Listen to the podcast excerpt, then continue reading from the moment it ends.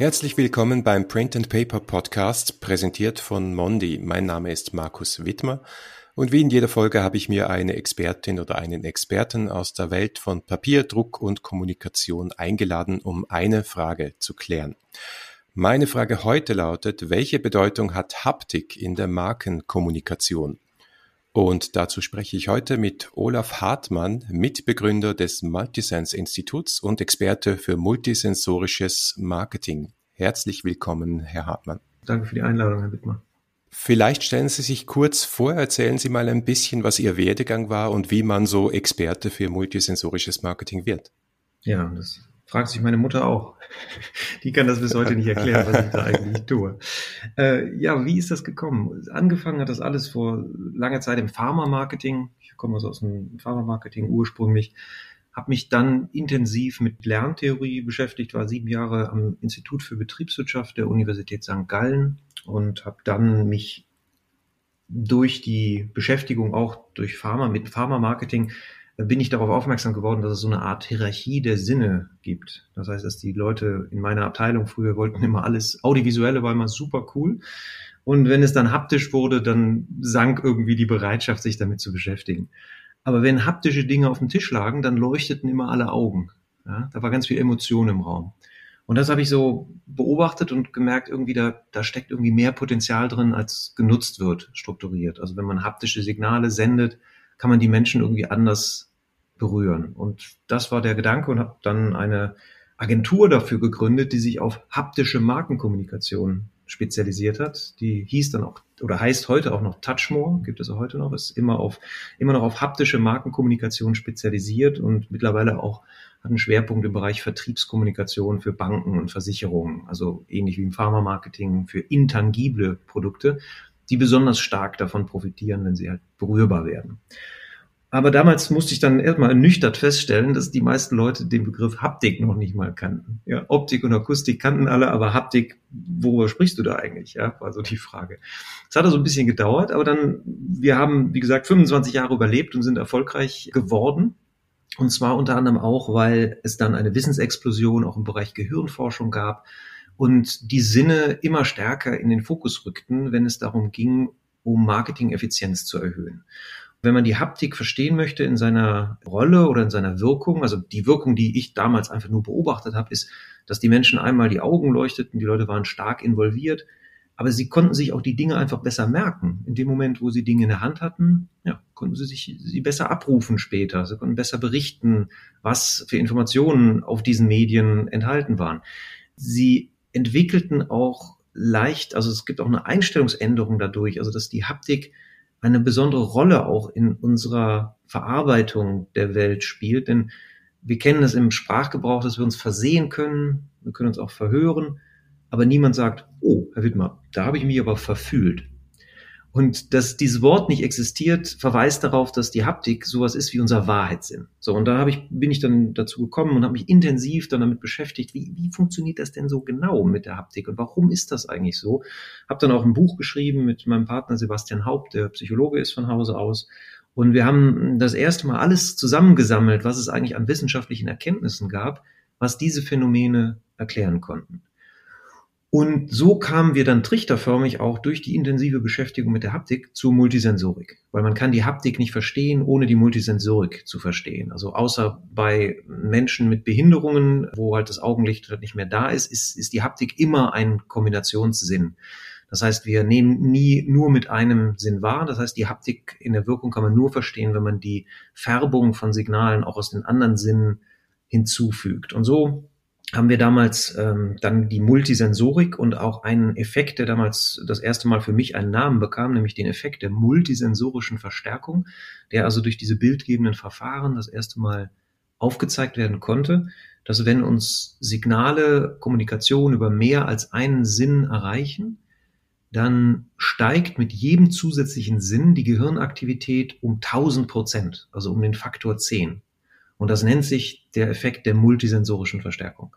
Und was das eigentlich bedeutet und viele andere dieser Erkenntnisse aus der Gehirnforschung für die Praxis, das äh, war aber vielen nicht klar. Und was montags morgens das sozusagen verändert bei einer Entscheidung, welches Papier ich verwende oder welchen Bodenbelag der Messestand hat oder welche Farben ich für meine neue Anzeige in den Vordergrund rücke, das war nicht so klar. Und das war die, das führte zur Gründung des Multisense-Instituts. Das war in den Anfangstagen als Plattform gedacht, auch in Kooperation mit der Deutschen Messe um Gehirnforscher mit Praktikern zusammenzubringen und da ein bisschen mehr Licht in dieses Feld zu bringen. Was heißt denn das eigentlich für die Praxis, was da gerade so in der Gehirnforschung passiert?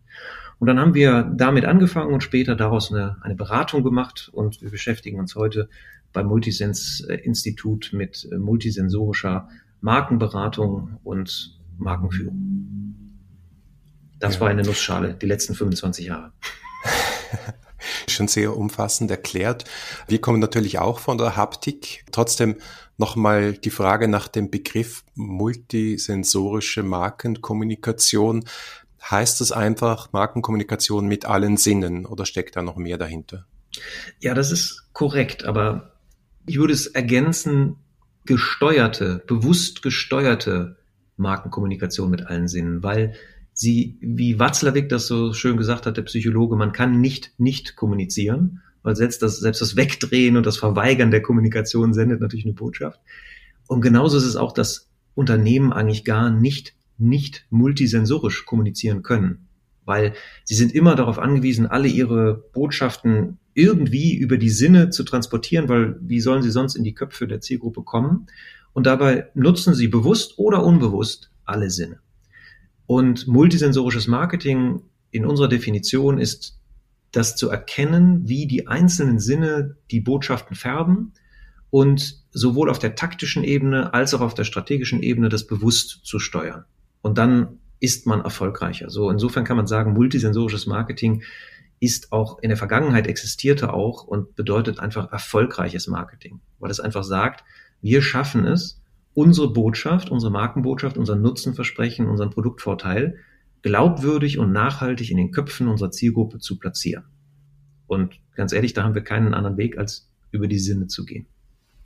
Ja, bleiben wir vielleicht noch ein bisschen bei der Forschung. Sie haben ja schon erwähnt, was Sie da alles investiert haben in St. Gallen bei, als Buchautor und in der Kombination von theoretischen und praktischen. Wie kann man denn jetzt nachweisen, welchen Effekt das es hat, wenn man mehr als nur einen Sinn in der Markenkommunikation anspricht? Also in der Grundlagenforschung kann man das ganz einfach nach, also einfach, in gewisser Weise einfach, seitdem man halt dem Gehirn beim Denken zuschauen kann. Früher gab es ja nur statische Aufnahmen des Gehirns, jetzt kann man dynamisch dem Gehirn durch die Sauerstoffkonzentration im Gehirn, in welcher Stelle, wie viel Aktivität sich entfaltet, beobachten. Und da war das Grundlagenexperiment einfach, man zeigt zum Beispiel eine Katze und über den Lautsprecher lässt man dann einen Hundebellen laufen. So. Und dann misst man die, das sind zwei Signale, sind multisensorisch natürlich, aber passen nicht zusammen. Und dann misst man die Aktivität im Kopf. Und dann nimmt man ein Katzenbild und lässt ein Miau über die Lautsprecher laufen. Und dann sieht man, was im Kopf wiederum passiert. Und wenn man dem Miau dann auch noch ein Katzenfell, also eine echte Katze sozusagen einen haptischen Reiz hinzufügt, dann verändert sich wieder diese Aktivität im Kopf. Und das ist gemessen grob, ne? also das ist grob 1000 Prozent, also der Faktor 10, was im Kopf passiert. Und wenn man dann weitergeht und das dann auf die Wirtschaft überträgt und sagt, okay, haben denn Marken wirklich einen Vorteil, wenn sie über mehr als einen Sinn erkennbar sind, dann kann man feststellen, ja, statistisch haben sie einen großen Vorteil weil die Marken, die über mehr als über die Optik erkennbar sind, das sind die Marken, die durchschnittlich die doppelte Kundenloyalität haben gegenüber den Marken, die das, denen das nicht gelingt. Jetzt fragen Sie mich als nächstes, ja, was sind das denn für Marken? Wir können das hier im Podcast ganz simpel übersetzen, zumindest für alle deutschen Hörer. Denken Sie an den Bereich Telekommunikation, denken Sie an die Farbe Magenta und schauen, ob Sie in irgendeinen Klang Ihnen einfällt. So, und dann wissen Sie schon, ah, okay, also hier gibt es also eine multisensorische Kodierung. Und dann gibt es in anderen Bereichen Marken, die man eben auch haptisch erkennt. Wenn man an eine Schweizer Schokoladenmarke denkt und man hat eine dreieckige, längliche Verpackung in der Hand, dann erkennen Menschen in Sekundenbruchteilen, dass das Toblerone ist. Und das sind diese Art von Codes, die jetzt im Bereich Fast-Moving Consumer Goods gut zu etablieren sind, weil der Kontakt mit dem Produkt halt so intensiv ist und klar und auch multisensorisch ausgestaltet. Aber das gilt eben auch für andere Bereiche. Also das beginnt bei optischen Codes natürlich immer, weil der Mensch ist halt ein, ein Sehtier. Also optische Codes sind, wir verarbeiten am meisten Signale über das Sehen. Äh, man hat aber festgestellt, dass zum Beispiel der Vertrauensaufbau, also ob ich etwas glaube, eben sehr, sehr stark eben aus der Kombination zwischen Sehen und Fühlen entsteht. Und wenn man auch im Produktbereich sich das anschaut, was die Befriedigung, die Kundenbefriedigung, also wie zufrieden bin ich mit einem Produkt, was ich gekauft habe, dann ist am Anfang die Optik super wichtig für die Kaufentscheidung. Und direkt nach der Kaufentscheidung, nach relativ kurzer Zeit, einer Woche oder so, ist die Haptik entscheidender. Also bei jeder Berührung mit dem Produkt entscheide ich, oh, das, damit bin ich wirklich zufrieden. Das, das gibt mir das Gefühl oder das äh, Verwendungsgefühl, die, das Qualitätserleben, was ich mir ursprünglich gewünscht habe. So und multisensorisch ausgestaltetes Marketing hat also da zwei Ebenen. Das eine ist so eine taktische Ebene, also weil wir wissen, dass das Gehirn stärker reagiert auf so multisensorische Reize, kann ich mir allein auf der taktischen Ebene Gedanken darüber machen, wie kann ich einen Kommunikationskontakt intensiver gestalten dadurch. Ja, und wenn ich das dann lang genug tue und vielleicht auch noch auf eine distinktive, also erkennbare Weise gegenüber der Konkurrenz tue, dann bin ich irgendwann mal mit diesem Reiz eben verbunden und dann gehört mir der. Also im Schokoladenbereich, das versucht man dann ja auch patentrechtlich sogar zu schützen. Also im Schokoladenbereich, wenn die Schokolade eben quadratisch ist, dann weiß ich, was das für eine, für eine Schokoladenmarke ist. Wenn sie dreieckig ist und länglich, dann weiß ich auch sofort, was das für eine Schokoladenmarke ist. Und das sind so zwei Beispiele von Rittersport und Toblerone, die halt eine haptische Kodierung haben. Das heißt, wenn ich das jetzt richtig verstanden habe, dass es nicht nur darum geht, mit allen Sinnen zu kommunizieren und die Marke in Verbindung zu bringen mit einem jeweiligen Sinn, sondern sozusagen auch die Stärken und die Funktion, die psychologische, kognitive Funktion des Sinns so anzusprechen, dass es dann halt mit der Ansprache des anderen Sinns einhergeht. Ist doch relativ komplex. Äh, auf jeden Fall. Menschliche Kommunikation und Wahrnehmung ist komplex, definitiv. Aber es hat äh, die zwei Ebenen, die Sie genannt haben, ist genau richtig. Das eine, das eine ist natürlich einfach die Erkennbarkeit zu schaffen. Das heißt, irgendwie erkennbar zu sein, anders zu sein als die Konkurrenz. Das ist schon mal ein hoher Wert, weil das Muster bildet. Und der erste Punkt, ich muss auch im Regal zum Beispiel gefunden werden. Aber auch in anderen Bereichen ist es so, dass man bestimmte Anzeigen, wenn Sie an Hornbach zum Beispiel denken, an Anzeigen von Hornbach, dann ist da eine bestimmte visuelle Inszenierung. Und da haben Sie noch gar kein Logo gesehen und dann wissen Sie sofort, ach, das ist eine Hornbach-Werbung. Oder Typo hat da auch einen wichtigen Einfluss. Und der zweite Punkt ist, dann muss natürlich dieses Signal, was ich wahrgenommen habe, als anders wahrgenommen habe, für mich relevant werden. Das heißt, da ist die Frage, was bedeutet es? Ja, und wenn ich diese Bedeutung kongruent gestalte mit, äh, mit dem Reiz, also machen wir es mal konkret, wenn ich Qualität transportieren möchte, zum Beispiel Kompetenz, das ist so ein, ein schön plakatives Experiment. Es gibt bestimmte archetypische Kodierungen von Qualitäten. Zum Beispiel Kompetenz kodiert sich haptisch über Gewicht. Das ist gut erforscht. Also wenn man zum Beispiel Aussagen eines Politikers auf einem schweren Klemmbrett den Leuten gibt, dann wird die Aussage sofort glaubwürdiger und als kompetenter eingeschätzt. Das gleiche auch mit ausländischen Währungen, die keiner kennt. Also da gibt man eine ausländische Währung, packt die so auf ein Klemmbrett drauf, kommt irgendwie aus Afrika, von irgendeinem afrikanischen Land, hat noch nie jemand gesehen, hat keine Ahnung, was dieser, dieser Geldschein wert ist. Und wenn das Klemmbrett dann schwer ist, dann schätzen die den Wert dieses Geldscheins immer höher ein, als wenn das Klemmbrett leicht ist. Und da sehen Sie, dass scheinbar dieser unbewusste, und wenn man die Leute dann fragt, warum hast du das denn jetzt so wertvoll eingeschätzt, dann generieren die tausend Gründe. Ja, ich habe irgendwie gehört, dass gerade Nigeria in Afrika einer der stärksten Volkswirtschaften sind und das ist irgendwie eine solide Währung, keine Ahnung. Und niemand sagt, ja, äh, weil das Klemmbrett so schwer war. Das sind also ganz unbewusste, implizite Reize, die dann unsere Wahrnehmung färben. So, und wenn wir es, wenn es uns gelingt, diese unbewussten, impliziten sensorischen Reize auf unseres, auf unser explizites Nutzenversprechen eben anzupassen, dann entsteht Kongruenz und das liebt unser Gehirn, weil das ist dann glaubwürdiger. Und so ist es, also wenn Sie zum Beispiel Kompetenz verkaufen, machen wir wieder ein schön plakatives Beispiel, Sie sind Berater, Sie sind, weiß ich nicht, Steuerberater. Dann sollten Sie vielleicht darauf achten, dass Ihre Visitenkarte jetzt nicht so ein dünnes, leicht verbiegbares Papier ist, sondern eher starr und eben schwer ist. Und da ist die Frage, wie entsteht denn dieses mentale Konzept schwer? schwer entsteht, wenn die Erwartungshaltung, die ich habe gegenüber dem Gegenstand, nur zehn Prozent übertroffen wird. Also nur so ein bisschen schwerer. Dann wird mental das mentale Konzept Gewicht aktiviert. Ja. Das ist diese Art von Konkurrenz, an der, die man anstrebt, die sowohl taktisch eben als auch strategisch eine wichtige Rolle spielt. Also das beginnt ja bei den Farbcodes, das ist gut nachvollziehbar. Wenn ich Abenteuer verspreche, dann ist es natürlich wertvoller, wenn ich einen Code besitze, der mit einer lebendigen Farbe zu tun hat. Zum Beispiel eben in den Rotbereich hinein. Also wenn ich Macht verspreche, dann sollte ich vielleicht Schwarz ist eine relevante Farbe, die transportiert unbewusst, implizit nämlich die ganzen Konzepte, die mit Macht zu tun haben. Und diese ganzen Kodierungen entstehen nicht im luftleeren Raum, sondern die entstehen aus der Statistik unserer Umwelt. Also das heißt, wir haben im Laufe unseres Lebens einfach ganz viele Verbindungen zwischen zum Beispiel Schwarz und Macht. Das ist so mein Lieblingsbeispiel, weil es so plakativ ist. Wenn man Kinderbücher durchblättert mit einem Ritter, dann gibt es den grünen, gelben, blauen Ritter und dann gibt es den schwarzen Ritter. Und wenn man Filme guckt wie Star Wars, dann gibt es da tausend Gestalten und dann gibt es dann eine schwarze Gestalt. Und wenn man schaut in der Gesellschaft, da gibt es bestimmte Menschen, die besonders viel Macht haben, wie Priester und Richter und so was. Und, und was haben die früher tendenziell eher getragen? Schwarz. Und da haben sie dann also diese Verbindung immer mit dem Reiz, schwarz, und dem Konzept Macht. Spannend finde ich auch, dass Sie ganz am Anfang gesagt haben, das Audiovisuelle spricht die Leute immer so direkt an und das finden alle super, vor allem die Entscheider. Und ich denke mal, gerade heute in unserer sehr digital geprägten Welt ist das noch einmal irgendwo verstärkt, weil audiovisuell, das geht halt sehr gut übers Internet, andere Dinge ein bisschen schlechter. Wie hat das das ganze Spiel verändert in der multisensorischen Kommunikation?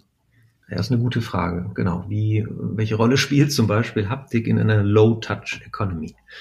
Erstmal pauschal, was, was ich häufig höre, ist ja, ja, die neue Generation, das mag ja früher so gewesen sein, aber die neue Generation, die wächst ja ganz anders auf, bei denen ist alles ganz anders. Und da muss man einfach sagen, das stimmt nicht. Ja, unser Gehirn ist seit 150.000 Jahren in dieser Struktur aktiv und, und entwickelt sich auch noch immer auf die gleiche Weise. Niemand springt aus einem Bildschirm bei der Geburt. Das heißt, diese, diese Art von Reizverarbeitung, die unser Gehirn da leistet, die wird sehr früh angelegt und die ist, hat sich auch nicht verändert. Was sich vielleicht verändert hat, ist zum Beispiel die Konzentrationsfähigkeit, ob man Texte verarbeiten kann.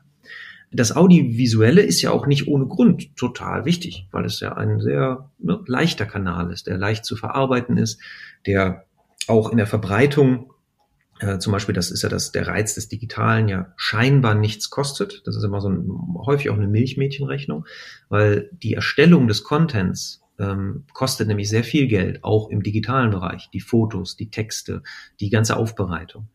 Die Auslieferung ist dann vielleicht günstiger als zum Beispiel Papier, aber die Preisbereitschaft für solche digitalen Produkte ist zum Beispiel auch viel geringer, weil die Wertschätzung dem gegenüber durch die Statistik der Umwelt auch geprägt ist.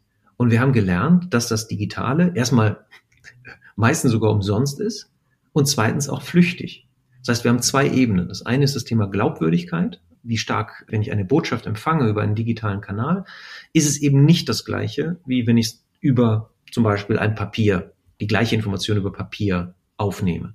Weil das ist auch im Sprachgebrauch schon kodiert. Das eine ist eben schwarz auf weiß und das andere sind Pixels auf Bildschirm. Ja, und Pixel auf Bildschirm ist nicht die gleiche Codierung wie schwarz auf weiß. Ja, das merkt man schon in der, in der Art, wie man, wie man diesen Ausdruck benutzt. Jetzt ist die Frage, wir sind ja gezwungenermaßen aktuell sozusagen in einer Low-Touch-Economy.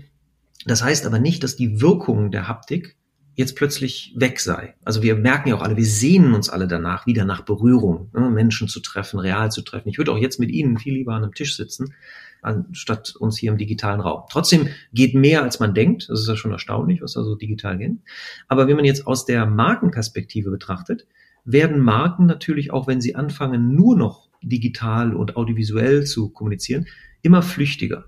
Das heißt, die Frage ist da, an welchen Punkten der Customer Journey braucht es auch Touchpoints, die multisensorisch erlebbar sind.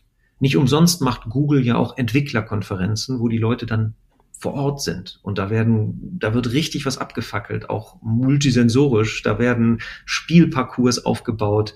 Die setzen sehr, sehr viel auf Merchandising und Werbeartikel, weil Objekte eben auch immer eine Bedeutung transportieren.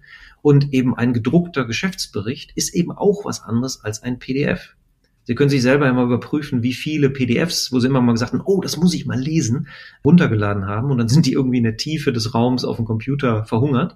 Und ein interessantes Buch, was Sie sich bestellt haben, das haben Sie vielleicht auch nicht geschafft, sofort zu lesen, aber das ist nicht wegklickbar und das ist immer präsent. Ja, das steht da, das hat was Wahrhaftiges. Und irgendwann greifen Sie sich und fangen an, darin zu blättern. Ja, das ist eine andere, andere Qualität des Kontakts. Und das ist ein Suchraum für Marken zu sagen, wann brauchen wir das? Wann brauchen wir, wann ist die Schnelligkeit das, was wir brauchen und die Verbreitung? Und das ist ja auch dann ein weiterer Aspekt. Die Multisensorik funktioniert ja sogar digital. Also da müssen wir kurz noch eine Schleife drehen, weil unser Gehirn simuliert auch immer alles, was wir sehen, simulieren wir mit der Statistik unserer Erfahrung und äh, überlegen, wie fühlt sich das an, wie riecht das, wie schmeckt das, ja? Und Bilder, die diese mentale Simulation besonders unterstützen, sind auch die Bilder, die am besten performen im digitalen Raum. Die kriegen die meisten Klicks, die erzeugen die meisten Interaktionen. Das heißt, grundsätzlich die Prinzipien der multisensorischen Wahrnehmung tief zu verstehen, macht sogar Sinn, um digitale Kommunikation zu gestalten. Sowohl meine Festplatte als auch mein Bücherregal bestätigen ihre Theorie. Und ich kann auch aus unserer Praxis sagen, also wir haben ein Premium Design Papier namens Per Grafica und machen seit mehreren Jahren auf Instagram dafür Werbung im Sinn von, wir machen es damit bekannt und alles, was wir dort posten, sind schöne Bücher. Fotos von schönen Büchern. Wir wollen Haptik vermitteln und es gibt diese Community der Papierliebhaberinnen und Papierliebhaber auf Instagram und das Schönste ist natürlich, wenn die dann von uns vielleicht auch ein Buch zugeschickt kriegen oder ein schönes Notizbuch und da wollte ich auch gleich ansetzen, weil zurück zur Haptik, vielleicht auch zurück zum Papier. Wie schafft man als Marke dann diese Verbindung von der Masse im Digitalen und dann der Klasse im Analogen, im Haptischen vielleicht in der Verpackung oder im Produkt selbst? Also wir haben mit dem Multisense-Institut vor zwei Jahren eine Meta-Analyse gemacht. Komischerweise, also wir waren selbst überrascht, war es die erste Meta-Analyse der Welt zum Thema Werbewirkung von Print und haben untersucht, auf was für Dimensionen kann denn Papier Marketing-Verantwortlichen überhaupt einen Nutzen bieten. Und da sind wir eben auf den fünf Dimensionen, also mehr Aufmerksamkeit, also Papier in dem Moment, wo man seine Hände benutzt, um sich, um sich Informationen anzueignen, ist das eben ein, ein aktiver Prozess und sie sind physiologisch schon stärker aktiviert. Sie kriegen also einfach pauschal mehr Aufmerksamkeit. Dann ist es nachgewiesen, auch interessanterweise, da gab es eine Gruppe von 140 Wissenschaftlern, die untersucht haben, was eigentlich die Zukunft des digitalen Lesens ausmacht. Und die sind zu der überraschenden Erkenntnis gekommen, dass nach wie vor Papier die Killer-Applikation beim Thema Verständnis und Lesen ist. Das heißt, die Leute können sich an Informationen, die sie durch Papier aufnehmen, besser erinnern. Das heißt, wenn ich kognitiv anspruchsvolle Botschaften habe, dann ist Papier einfach ein besseres Medium als eben digital. Und da muss ich mich fragen, an welcher Stelle brauche ich eben die Emotionalisierung, die Aufmerksamkeit und an welcher Stelle muss ich auch bestimmte Informationen tief verankern. Und dann vor allen Dingen auf eine Weise, die glaubwürdig ist. Und da kommen wir dann zum dritten Punkt, eben die Glaubwürdigkeit, die durch das Medium selber gefärbt wird und die Wertschätzung, also wie beeinflusst eben zum Beispiel eben Papier und Veredelungsvarianten die Wertschätzung gegenüber Produkte, sind, was Sie gerade gesagt haben beim Thema Verpackung. Und ganz am Schluss was bedeutet das für die Aktivierung, die Kaufbereitschaft? Und wir haben das in ein simples Modell gepackt, das Arriva-Modell, weil man sich das dann auch besser merken kann, so ähnlich wie AIDA. Das ist Arriva. Wir wollen ja auch alle an unser Ziel. Das sind aber so die Dimensionen, wo man darüber nachdenken kann, welche Rolle Papier für mich jetzt als Marketeer spielen kann. Arriva steht für Attention, Recall, Integrity, Value und Action. Und dann kann ich einzeln durchgehen und mir überlegen, an welcher Stelle der Customer Journey brauche ich etwas, einen starken Impuls, um Aufmerksamkeit ähm, auf, auf mein Produkt, zum Beispiel bei einer Produktneueinführung zu lenken. An welcher Stelle brauche ich die Verankerung von bestimmten Informationen? An welcher Stelle muss ich Dinge glaubwürdiger machen? Ja? Und wo möchte ich die Wertschätzung erhöhen und wo möchte ich einen aktivierenden Impuls für einen Call to Action setzen? Und bei all diesen Punkten kann Papier und überhaupt haptische Medien grundsätzlich einen wertvollen Beitrag leisten.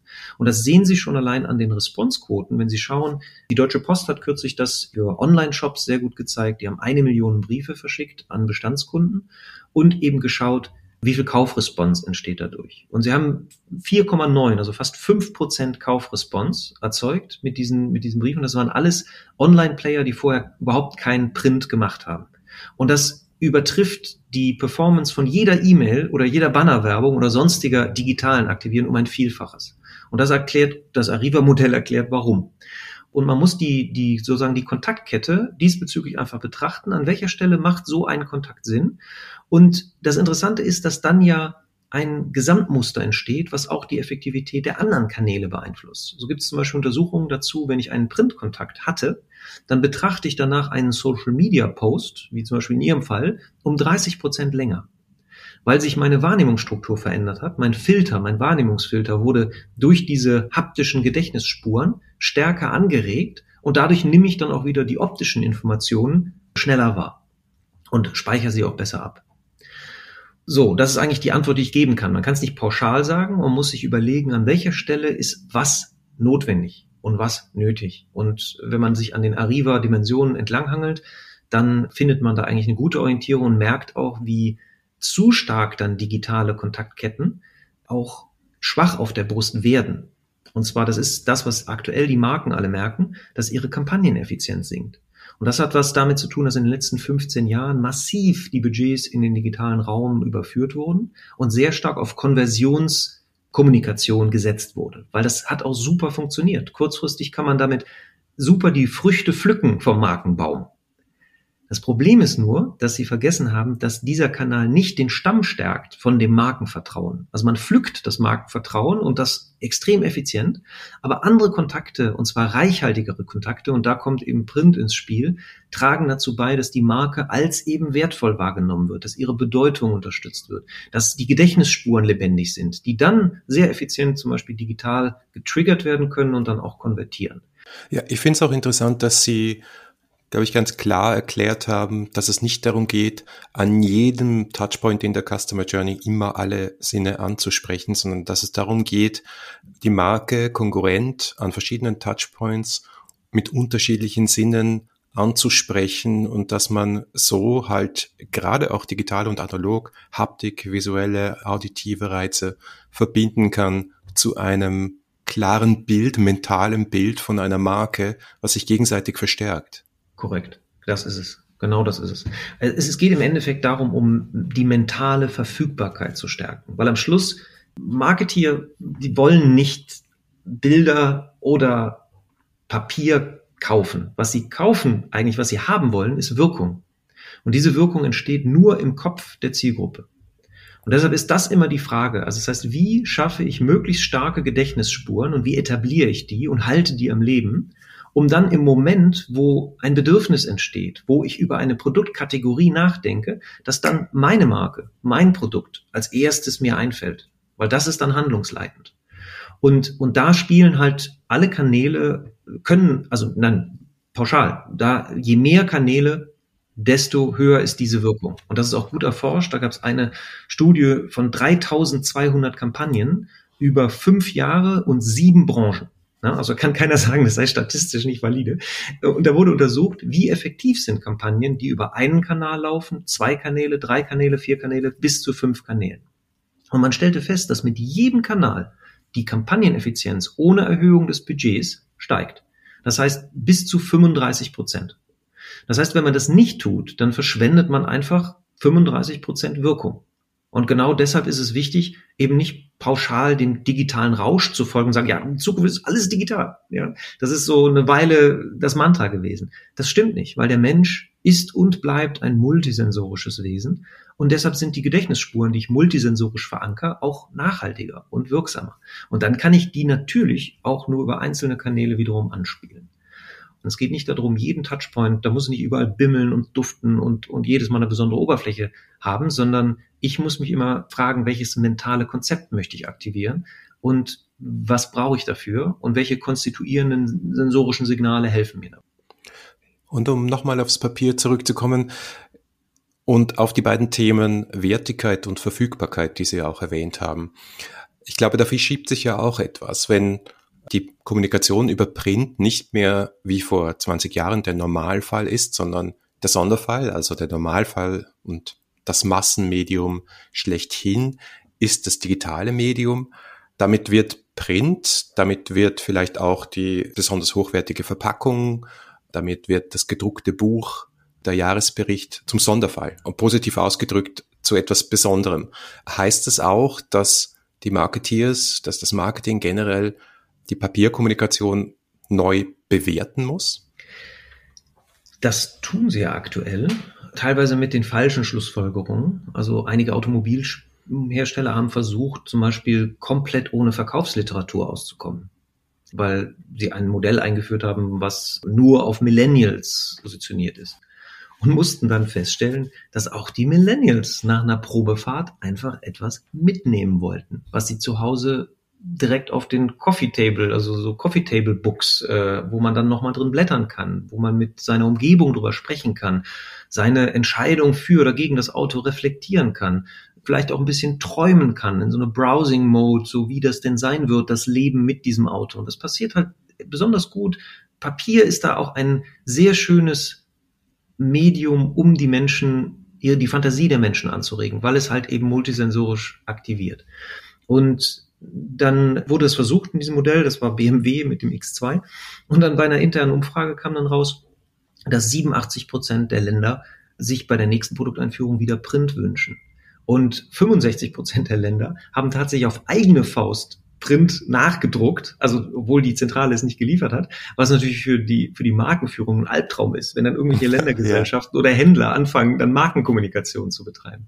So, und Print, Sie haben es gerade so dargestellt, es ist der Sonderfall. Das ist auf der einen Seite ja, also BMW hat dann zum Beispiel komplett umgeschwenkt und auf extrem wertige Verkaufs, ich würde so fast sagen, Verkaufsbücher danach gesetzt, insbesondere in den hochpreisigen Modellen.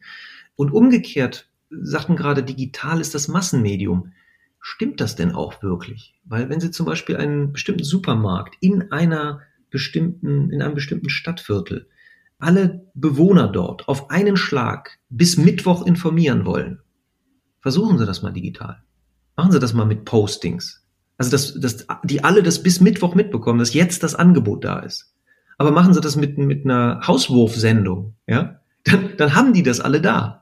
Und äh, die, die meisten, auch wenn die sagen, ja, sowas wirft, werfe ich ja direkt weg, aber das sagen die dann in Umfragen. Aber wenn man dann sieht, wie die Frequenz im Laden durch solche Hauswurfsendungen halt zunimmt, dann sieht man, es funktioniert immer noch sehr, sehr gut.